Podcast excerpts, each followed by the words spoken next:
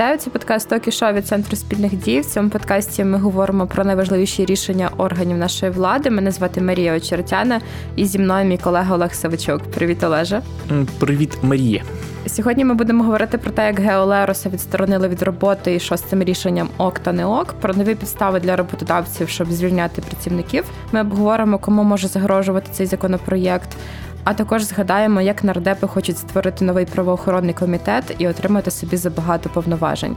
А ще в нас сьогодні рубрика Соромлюсь питати, і в ній наш слухач запитав, як на компанію Ашан вплине те, що її визнали спонсором війни, і чи торкнеться це якось Ашану в Україні. Отже, поїхали. Почнемо ми з історії з депутатом Геолеросом. Пригадаємо, я в принципі думаю, що слухачам не треба особливо нагадувати, що це новина, яка була дуже популярною не так давно. Але все-таки пригадаємо, що на засіданні 7 лютого 2023 року народний депутат Геолерос в грубій формі негативно висловився про керівника офісу президента Андрія Єрмака. Я думаю, що цю цитату гріх не включити. І друге запитання: коли ФСБшна гнида Єрмак сяде за державну зраду? Дякую. Я тут одразу втручусь і скажу, що новина про те, що Гео Лерос якось негативно висловився про Єрмака, не є якоюсь дуже сильно унікальною, але при цьому я ніде не міг знайти інформацію про те, що саме Гео Лерос сказав, е, чому його вирішили е, покарати. Мені прийшлося заходити на всякі сайти помийки е, і шукати там хоча б якісь посилання, де згадали, що десь там щось на якомусь засіданні було. Я зайшов на те засідання, воно тривало 4 4 години. Мені прийшлося ще шукати, в який момент він щось десь там сказанув, і втратив на це теж дуже велику купу часу, і лише потім знайшов, що він сказав. Так що, е, на мою думку, це це не є якась дуже розтережована новина, яку так легко можна було перевірити. Тобто цю цитату зараз ми з вами почули тільки завдяки праці Олега. І от 21 лютого комітет з питань регламенту розглянув заяву фракції Слуга народу щодо цих висловлювань, і він рекомендував парламенту позбавити Геолеруса права брати участь в одному парламентському засіданні. Цю заяву підписали 228 депутатів, і мені здається, отак суб'єктивно, що це дуже адекватне рішення, тому що як би хто не ставився до різних політиків, різних посадовців, але парламент це дуже публічна інституція, і нардепи її представляють і мусять якось ну, утримувати довіру до себе з боку аудиторії, з боку ну, українського народу. І от такі висловлювання цьому не сприяють, як на мене. Що ти думаєш про це, Олеже? Я з цим абсолютно погоджуюся, оскільки поведінка одного депутата відбувається на легітимності, на авторитеті всієї інституції, всіх інших народних депутатів. Тобто, умовно, якщо ми згадаємо е, Олега Ляшка, як він виступав на засіданнях парламенту минулого скликання, що це в більшості випадків була якась клоунада, і всі відповідно ставилися до Верховної Ради як до цирку. Можемо згадати тут, як Олег Ляшко їв землю. Е, на трибуні перед народними депутатами і таким чином захищав українське село. Але зрозуміло, що це було несерйозно. Так само, як несерйозно було, як Олега Ляшка е, били на в кулуарах, били на погоджувальних радах. Е, і відбувалося це ну, в першу чергу на авторитеті парламенту, а не самого Олега Ляшка. Так що е, будь-які дії, які скажімо, суперечать певній етиці, мали б е, якимось чином каратися, особливо коли е, народний депутат ледь не матюкається е, під час пленарного засідання. Інше питання полягає в тому, що Лероса позбавили права брати участь не в одному пленарному засіданні, а фактично позбавили його роботи на півроку, аж до вересня Опа. цього року. Як то так вийшло? А це дуже цікава штука. Вирішили народні депутати в лютому ухвалити порядок роботи парламенту на поточну сесію. І чомусь там записали, що е, парламент працює проти у режимі єдиного пленарного засідання протягом всієї сесії, якщо не буде прийнято інше рішення, або якщо не скасують е, воєнний стан. Я думав, а навіщо так ускладнювати? В чому е, заміс?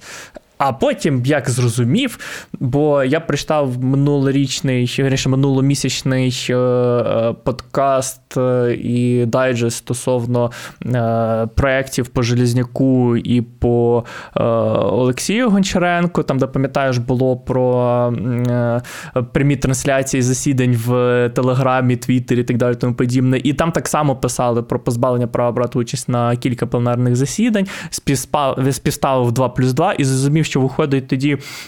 Дуже репресивна функція. Якщо якийсь депутат десь щось неправильно зробив, і регламентний комітет має право його за це покарати, карає він його на певний термін до п'яти засідань. І це мало бути там буквально ну, там, позбавлення роботи на тиждень, на два максимум, а тут позбавляють на півроку. Що це таке? До речі, слухачі можуть послухати цю історію про трансляції, точніше, їхню заборону в парламенті в позаминулому епізоді подкасту Окішо. Насправді дуже цікава тема. Я раджу це зробити, якщо ви ще не слухали. Повернемося до цієї теми, про яку говоримо сьогодні. Розкажи, будь ласка, чи ще були випадки взагалі відсторонень народних депутатів від засідань з таких ось таких етичних причин, там матюкнувся в парламенті чи щось таке? Я дуже сильно почав слідкувати за парламентом в минулому скликанні. Я там такого не пам'ятаю. Пам'ятаю, в цьому скликанні були питання до Галини Третьякової, яку покарали на п'ять засідань через те, що вона в внутрішньофракційному редакційному чатіку е, загиблого депутата е, назвала зрадником і була рада його смерті. І тут, до речі, цікаво, що покарали її то в позарегламентній процедурі, тобто, так як з нею зробили, такого робити не могли. Потім ще була історія про те, як Давид Тарахамія скаржився на Ірину Геращенко і е, казав, що її треба позбавити і покарати. Е, Ірина Геращенко кидалася на Давида Арахамію з аналогічними запитами і звинуваченнями. Ну, коротше, було дуже весело. Але прямо такі от такі от е, приклади, про які ти кажеш, я такого не пам'ятаю. Тобто Геолерос перший, який попав ось так ось під роздачу. Хоча, з іншого боку, як на мене, абсолютно зробили правильно, що його покарали, оскільки є все ж таки таки певні правила поведінки в суспільстві. Тобто, якщо ти там звертаєшся до невідомої людини, якось хочеш з неї щось запитати, ти не будеш говорити їй ей ти. Типу, ну сюди підійди, чи є в тебе телефон з камерою позвонити. Ти будеш звертатися на ви, будеш е, якось себе вічно вести, а до народних депутатів, до президента, до е, членів Кабміну, суддів, там правоохоронців, все ж таки є певні вищі вимоги. Хоч у нас і немає такого поняття в Верховній Раді, як кодекс етики, але етику все ж таки треба було б е, дотримуватись. А розкажи, будь ласка, хто взагалі визначає, наскільки слова чи дії депутата заслуговують на те, щоб його відсторонити від засідань? Того що я розумію, що ну деякі речі можна трактувати по-різному, і деякі речі можуть бути тою чи іншою мірою образливі. Е, хто визначає, де оця межа? Ну, по ідеї, мав би існувати якийсь кодекс депутатської етики, поширена практика в е, європейських країнах, де якісь певні критерії визначаються. У нас такого немає. У нас все віддано на. Дискрецію комітету з питань регламенту.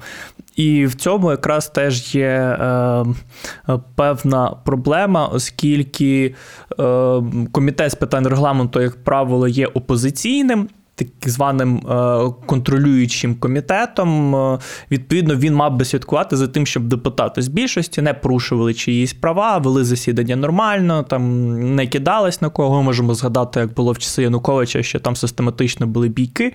Е, і щоб такого не повторювалося, щоб така практика, коли депутати більшості просто принижують і знищують депутатів меншості, комітет з питань регламенту мав бути під контролем опозиції. Зараз ситуація трошки інша. Е, і комітет з питань регламенту має в своєму складі 10 членів, 5 з яких е, з фракції Слуга народу і їм достатньо, щоб один депутат з числа інших членів проголосував за їхні рішення, або просто пропустив засідання регламентного комітету. І тоді оці п'ять е, депутатів слуг правлять балом. І ми бачимо прямий конфлікт інтересів, коли 228 е, депутатів слуг народу скаржаться на іншого депутата, з яким у них очевидний конфлікт інтересів. І це питання розглядає регламентний комітет, де більшість, е, ну умовно більшість мають депутати слуги народу, що теж скаже нам трошки про конфлікт інтересів. І голосує за це остаточне рішення депутатська більшість слуг народу. Тобто на кожному шляху, на е, кожній стадії у нас е, е, правлять балом одні ті самі люди, що не сприяє якомусь е, контролю, скажімо. Тобто, в ідеалі треба розформувати цей комітет і зробити новий чи переобрати депутатів е, в цей комітет. В ідеалі треба було б дати опозиції якийсь механізм контролю за роботою Верховної Ради, тому що це не дуже нормально, що контролюючі комітети знаходяться під контролем депутатської більшості. Я не говорю там умовно про комітет з питань свободи слова, де там, по-моєму, Шуфрич в керівниках, а скажімо, про комітет з питань бюджету або той самий регламентний комітет. І в Європі, і в нас дуже довгий час ці комітети були під контролем фракцій, які не входять до складу більшості. І це створює створювало певний такий баланс, коли хтось не може притягнути покривало на себе, є певні правила, є певні стосунки між фракціями, і треба якось домовлятися. А я так бачу, що зараз ніхто ні з ким домовлятися і не хоче, і не буде. Давай ще поговоримо про гроші. От мені цікаво, чи в цей час, поки Геолерос не буде ходити на роботу, чи йому платитимуть зарплату. Це ось дуже гарне питання, бо я не знаю. В регламенті прямо про це не написано. Е, ну, мається на увазі, якщо особу таким чином усувають. Була норма про те, що якщо депутат пропускає понад певну кількість якихось засідань, то йому ріжуть винагороду, але її дію зупинили на час воєнного стану. Е, тому питання відкрите і для мене особисто дуже цікаве, тому що виходить гарна ситуація, коли е, депутат народний не може суміщати свою посаду з якоюсь іншою оплачуваною діяльністю, тобто він не може отримувати гроші, працюючи там на заводі чи в збройних силах тих же самих, тому що це конфлікт інтересів, його можуть позбавити за це мандату. В той же самий час його можуть позбавити винагороди, тому що він півроку не буде працювати, не буде ходити на пленарні засідання Верховної Ради. І тоді, виходить, ми порушуємо його трудові права, тому що винагороду він отримувати ніде не може, працювати ніде він е, не може. І що йому робити лишається, невідомо. Для мене це згадка. Красти лишається. Лишається. Ми е... штовхаємо його на шлях корупції. Е... Лишається, до речі, да, про корупцію. Це дуже цікаве питання в контексті розслідування нещодавного е, української правди про те, що народні депутати виплатили собі 100% надбавку за якийсь там місяць взимку. Але якось з тобою потім це обговоримо. Добре, переходимо вже до наступного рішення, якраз яке стосується теж е, трудових прав. Нардепи подали законопроєкт, яким хочуть розширити підстави, за якими роботодавці можуть звільняти своїх працівників. Ухвалили за основу цей вже законопроєкт взагалі. І він дозволяє роботодавцям припиняти трудові договори, якщо працівника засудили до будь-якого покарання, яке призвело до втрати довіри з боку роботодавця. А чому взагалі нардепи вирішили зараз розширити підстави для звільнення Олежа? Я думаю і підозрюю, що скоріш за все це пов'язано з війною. Ем, бо ем, по тому, що я бачу, трудове законодавство у нас дуже сильно захищає права працівника, що правильно, в принципі. Але в умовах війни можуть бути випадки, наприклад, коли треба звільнити якогось колаборанта для того, щоб він не працював на е, об'єкті критичної інфраструктури, а механізмів для того, щоб досягти відповідного результату, роботодавця нема. Тобто йому треба дочікуватись рішення суду, а це означає перша інстанція, чекати апеляцію. Е, це може зайняти там, не знаю, рік, півтора, два, може ще більше. Е, і лише після цього можна буде його якимось чином е, звільнити. Але те, про що ми зараз тобою говоримо, це ось воно стосується не лише працівників критичної інфраструктури або об'єктів якихось якогось стратегічного значення економіки чи безпеки, а фактично кожного працівника в Україні. Як на мене, це трошки не відповідає е, необхідності практиці Європейського Союзу, практиці України як такої покарань, принципів покарання в кримінальному праві. Лише зараз ще з тобою про це поговоримо. А йдеться про випадки, які стануться вже після набрання чинності цього законопроєкту. Чи якщо умовно людину засудили там в якомусь 2013-му і наклали на неї адмінарешт за участь у мітингу в часи Януковича, то її теж можуть звільнити за це з роботи в 23-му році? Гарне питання. Стосовно адмінарештів, точно ні, тому що в законопроекті написано саме про визнання особою винною вчинення злочину. Тобто недостатньо тобі там умовно розпивати алкоголь на вулиці там чи голосно матюкатися в метро, щоб тебе притягнули до адмінки. А треба все ж таки вчинити якийсь ступінь суспільної небезпеки.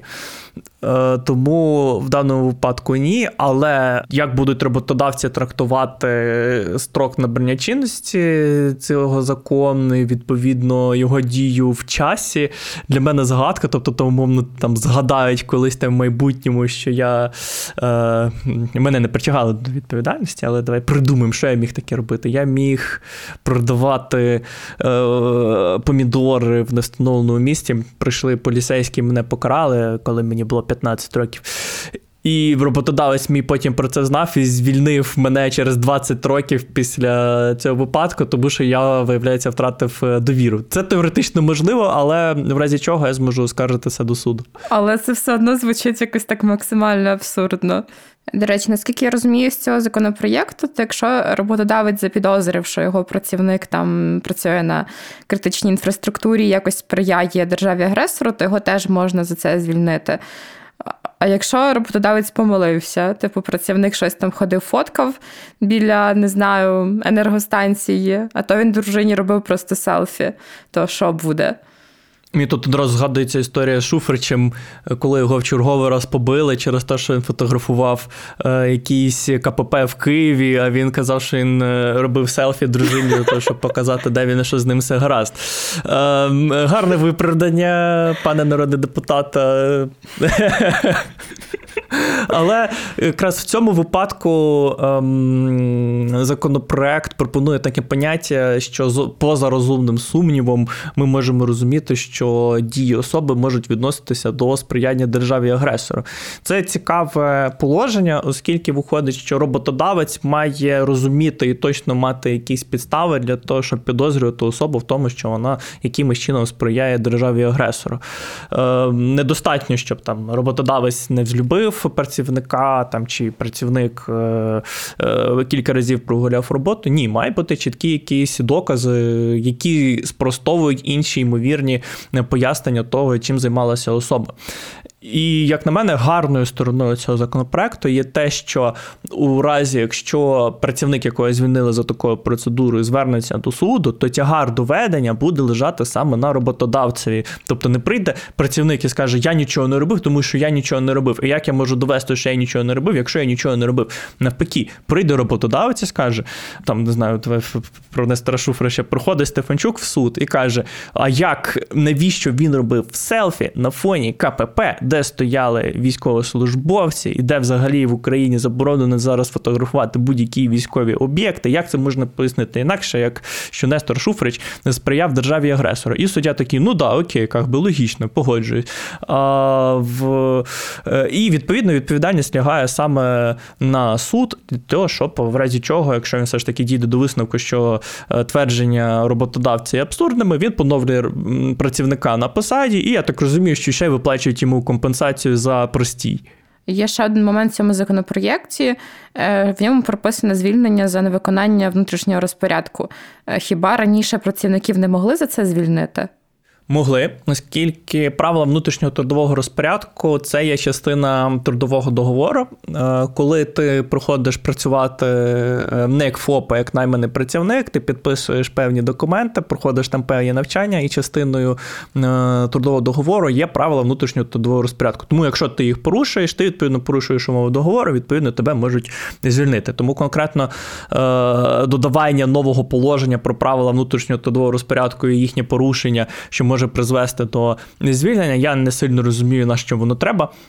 І що воно створює якісь нові правовідносини. Але я розумію, чому це додали тому що далі в законопроекті ведеться мова про те, що в правилах внутрішнього трудового розпорядку мають бути застереження щодо дій або бездіяльності працівника, які поза розумним сумнівом можуть відноситись до сприяння державі агресору, тобто те ж саме, яке було в критичній інфраструктурі. І в мене прям купа питань з'являється одразу. По-перше, чому е, правила внутрішнього трудового розпорядку мають містити відповідні положення? А я е, не згадував про це, але в кожне підприємство, кожну установу організації мають правила внутрішнього розпорядку. Кожна, це їхній обов'язок мати.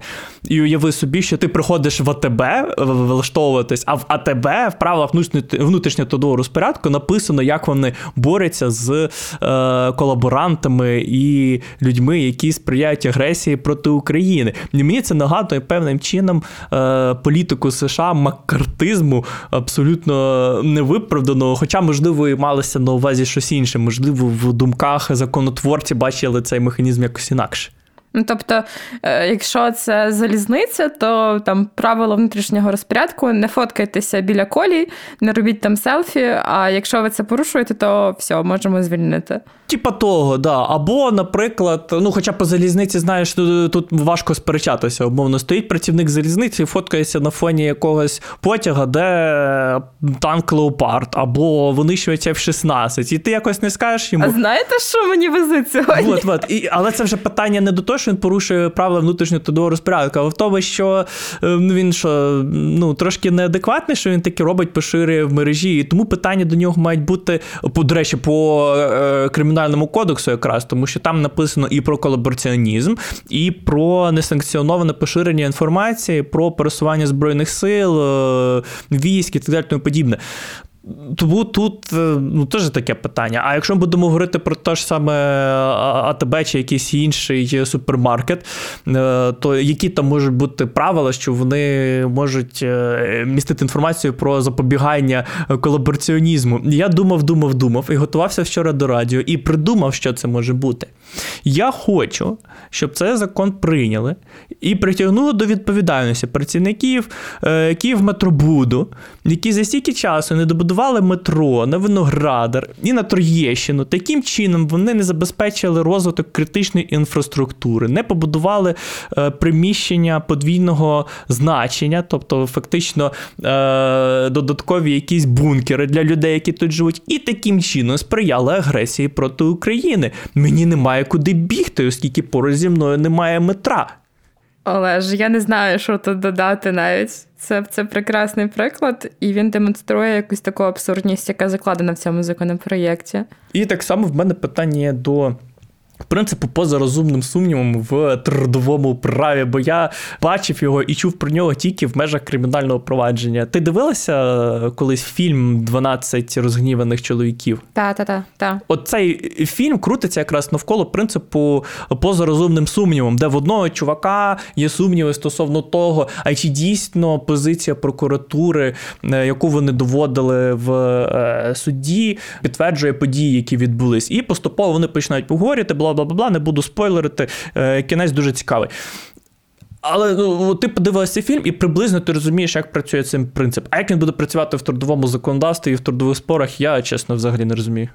До речі, Олеже, ти ще почав говорити про те, що умовно, якби ти чинив якийсь злочин 20 років тому і відбув покарання, і от зараз тебе умовно за цим законопроєктом могли би знову притягнути до відповідальності, точніше звільнити через те, що колись ти щось зробив. Мені здається, якось е, коли ми живемо в правовій державі, так не мало би відбуватися. Не, Насправді воно так би діяти не мало. Якщо я вчинив якийсь злочин 20 років назад, мене притягнули до відповідальності, а зараз приймають цей закон і мене відповідно до нього можуть звільнити. Ні, так воно не буде працювати, оскільки закон е, може діяти е, ретроспективно тільки у разі, якщо він скасовує якесь покарання або полегшує права людини. В даному випадку воно не відбувається, тому ухвалять цей закон і тільки після після цього, після подій, які відбудуться після його набрання чинності, зможуть е, е, додатково карати людей. І тут. В мене інше питання виникає. Тобто особу виходить, притягнули до покарання. Умовно, там я продавав помідори, от зараз, після набрання чинності цим законом.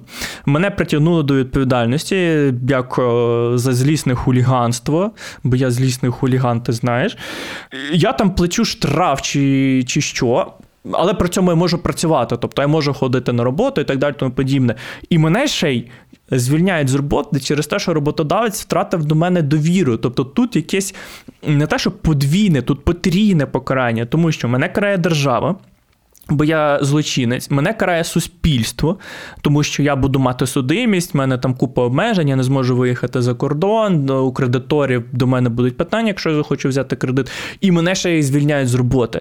Питання навіть логіки. Припустимо, ви звільнили людину з роботи, е, вона злочинець, вона несе судимість, вона має час від часу з'являтися перед е, поліцейськими для того, щоб показувати, що вона жива, там, можливо, якісь тести на наркотики проходити, ну там є свої е, приколи. І, і, і мене ще звільняють з роботи. Як я можу знайти нову роботу? Це нереально. Відповідно, ви пропонуєте мені самому позбавитись е, умов для існування для того, щоб я в подальшому вчиняв нові злочини. Тобто, це як на мене навіть провокація виходить. Тебе штовхають на шлях злочинності. Ну так, тому що інакше неможливо буде ніяк. В тебе немає інших законних е, методів отримування доходу. Раніше логіка, ну навіть зараз чинна логіка, полягає в тому, що тебе можуть звільнити з роботи, якщо тебе засудили за якийсь злочин, але тільки у випадку, якщо ти фізично не маєш не можеш працювати. Посадили на 15 років, окей, ну роботодавець не буде тобі 15 років виплачувати зарплату. Ні, тебе звільняють, тому що ти не можеш прийти на роботу, ти фізично не можеш працювати. А якщо ти можеш працювати, якщо ти фізично можеш з'являтися. Якщо твоя воля не обмежена, то в чому проблема? Але хороша річ в тому, що цей законопроєкт ухвалили поки що тільки за основу, тобто депутати ще можуть внести в нього якісь поправки. І якщо ви погоджуєтесь з нами, слухачі, що щось не ок в цьому законопроєкті наразі, то ви можете писати дописи, ви можете спілкуватися з нарадепами, тегати їх, писати їм і якось впливати на їхню думку. Переходимо до третього рішення на сьогодні про створення парламентського комітету з нагляду за правоохоронними органами. Нардепи зареєстрували такий законопроєкт. І тут мені цікаво, от е, якщо погуглити, зайти на сайт Верховної Ради, можна дізнатися, що зараз існує комітет з правоохоронної діяльності. Чим оцей новостворений комітет буде відрізнятися від нього? Для мене це теж була загадка, і для цього мені прийшлося зайти на сайт Верховної Ради і прочитати пояснювальну записку, що для мене інколи викликає просто неймовірний біль і страждання. Тому що в пояснювальній записці пишуть, що е, робота Верховної Ради стосовно контролю за виконавчими органами влади доволі посередня і не відповідає вимогам е, сьогодення. Органи виконавчої влади ігнорують е, звернення депутатів, ігнорують засідання комітетів комітетів, мають не поодинокі випадки, коли звернення або запити просто ігноруються, і тому треба створити спеціальний комітет, який буде мати не просто контролюючі функції, а певним чином репресивні. Наприклад, якщо особа буде, якщо депутат звернеться там, не знаю, до керівника НАБУ, і керівник НАБУ не дасть йому відповідь на звернення, або якщо проігнорує звернення комітету, то цей комітет новоутворений зможе звертатися е, до органів прокуратури, до правоохоронних органів, можливо, навіть до органів якогось е, до якихось судів, наприклад, для того, щоб вони розглядали письмові рекомендації, або стосовно перевірки е, чи службового розслідування. І також ці депутати, цей комітет зможе ініціювати питання про притягнення до дисциплінарної відповідальності керівників таких органів, їхніх заступників і керівників територіальних е, управлінь. І це вже е, трошки виходить за межі поняття контроль в моєму розумінні. Тобто ти говориш про якісь надмірні повноваження, але от зараз я поставлю, може, якесь дурне питання, але от чого це погано? Того що ну я розумію, там, коли ми говоримо, що президент накопичує собі повноваження, це одна людина, і це дуже недобре, коли одна людина має забагато повноважень в своїх руках. Але нартепів в комітеті багато. І в чому тоді небезпека, якщо там вони між собою узгодили, що, наприклад, оця людина зараз там недобре виконує свою роботу. Тут є кілька проблемних питань, і найбільш очевидне це обмеження, які у нас закладені в Конституції. Е, Конституція визначає, що у нас є в парламенті ну, кілька органів, але при цьому є повноваження народних депутатів, і те, що виходить за межі повноважень народних депутатів, але вони дуже сильно хочуть щось зробити, то це вже повноваження не комітетів, а Верховної Ради. Тому повноваження комітетів обмежується е, лише тим, що можуть робити народні депутати. Друге, це що все ж таки, якщо ми хочемо надати комітетам якісь додаткові повноваження, то відповідно треба вносити зміни до конституції, і ми бачимо, що е, зараз є запит в комітетів на отримання якихось додаткових повноважень. Приклад, цей законопроект, приклад чинне регулювання стосовно бюджетного комітету, е, який собі відхапав е, додаткові повноваження, які в нього бути не може. І третє, це те, що є все ж таки певна різниця між контролем і впливом, скажімо, репресивним впливом. Контроль це коли ти звертаєшся, тобі дають інформацію, коли ти дивишся, що там відбувається, і реагуєш на це якимось чином. А вплив, репресивний вплив це тоді, коли ти вже е, маєш певну сформовану думку. Ну, я маю на увазі конкретно в цьому випадку, стосовно того, що хтось винен, і ти звертаєшся стосовно того, щоб його притягнути до відповідальності. Це вже не контроль. Це умовно, е, ну я собі бачу це як е, надмірний вплив. Умовно, я буду працівником НАБУ колись, неможливо. Я буду розслідувати справу стосовно депутата, скажімо, Шуфрича. Я собі просто уявляю ситуацію, що комітет ні з того, ні з цього е, на мене скаржиться керівнику НАБУ і просить притягнути мене до відповідальності. Що це як не вплив, скажи мені, будь ласка. Ми дізналися щойно про амбіції Олега Савичука. Мої амбіції значно вищі. А скажи тоді, як зробити так, щоб і правоохоронців достатньою мірою контролювали, і при цьому комітет не мав оцих е, повноважень, які він не має мати? Ну, це питання, в принципі, до роботи всього. Е, уряду, всього парламенту, бо принаймні в тому, що я бачу, воно не працює так, як воно мало би працювати. Тобто, у нас є парламентська більшість, монобільшість, монокоаліція, яка контролює все. Є інші фракції, які чимось займаються, незрозуміло чим, на що вони там впливають, теж незрозуміло. На що вони існують, так само незрозуміло. Ну хіба що коли треба е, парламентській більшості голоси, з ними зв'язується. А система мала би працювати так, що є парламентська більшість, яка щось там робить, щось важливе. Вони там домовляються з урядом, голосують за законопроекти, підтримують ініціативи президента і так далі тому подібне. І є опозиційні фракції, які контролюють комітети, контролюючі, які мають певні механізми для того, щоб е, е, дивитися за тим, як е, там правоохоронка працює, як суди працюють. І якщо б цей механізм працював би трошки якісніше, то питань би у нас не було. Тобто не треба було б, щоб народні депутати підіймали питання про те, що треба покарати конкретного е, прокурора, тому що процес був би публічний, тому що якщо б були якісь проблеми, публічно можна було б це е, обговорити, і це якраз те, що. Е, найбільше бояться корупціонери, це якщо їхні злочини стануть відомі загалом і всім людям навколо. Це те, що мав би гарантувати парламент. Але парламент у нас не публічний, особливо це загострилося після 24 лютого. Що там собі депутати ухвалюють, чим вони займаються, взагалі невідомо. Навіть на прикладі того ж самого запису розмови е, цього Геолероса, що мені скільки треба, скільки мені треба було часу для того, щоб знати, що він такий сказав, що він зробив, що його покарали. Тут аналогічна ситуація, е, закритість парламенту негативно впливає і на його можливість контролювати виконавчу владу. Дякую тобі за це пояснення, Олеже. Ми переходимо до нашої рубрики Соромлюсь спитати. В нас є запитання від слухача Євгена. Він запитує, що якщо Ашан визнали спонсором війни, то як це вплине на компанію загалом і чи вплине якось на український Ашан і його роботу?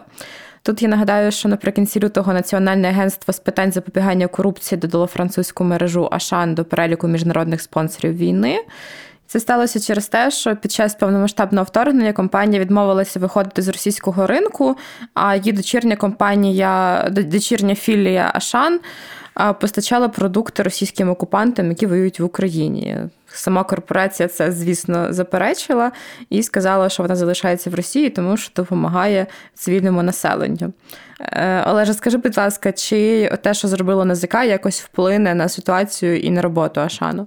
Ну, Наскільки я розумію, цей список взагалі є не затверджений законом. Це суще ініціатива е, органів влади. Я шукав інформації, чи я саме і знайшов, що це ініціатива НАЗК, Міністерства закордонних е, справ і ще якихось органів е, України і вона не має е, жодних юридичних наслідків. Тобто, якщо особу е, особу чи компанію додають до цього списку, то це швидше публічне засудження дій цієї особи чи ем, відповідного бізнесу. Тобто, це інститут репутації.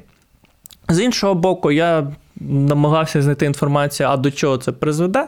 Знайшов, що е, вказується, що, скоріш за все, е, ці інформація з цієї бази даних е, потрапляє в WorldCheck, де банки і страхові компанії можуть дивитися, перевіряти, е, оцінювати ризики підписання договорів з компаніями, які попадають в той список. І умовно там можемо собі підозрювати, що якщо Ашан звернеться до якогось банку з е, пропозицією взяти кредит, то банк йому відмовить через те, що є підвищені ризики, бо е, ця компанія додана до цього списку. Але наскільки воно ефективне, в мене є сумніви. Я не впевнений, чи там воно французький банк відмовить Ашану в тому, щоб дати йому кредит через те, що Україна внесла його в якийсь там список, оскільки компанія занадто велика і занадто платоспроможна для того, щоб це мало для неї якісь наслідки. Тому я думаю, що це обмежується інститутом репутації. І як таких наслідків серйозних немає. Тобто Ашан Україна буде е, продовжувати працювати, Ашан в Росії буде продовжувати працювати, поки материнська компанія не прийме іншого рішення. І так само у Франції теж Ашан буде працювати, бо, бо так. Бо це інститут репутації, а не якісь юридичні наслідки. Дякую тобі за відповідь, Олеже.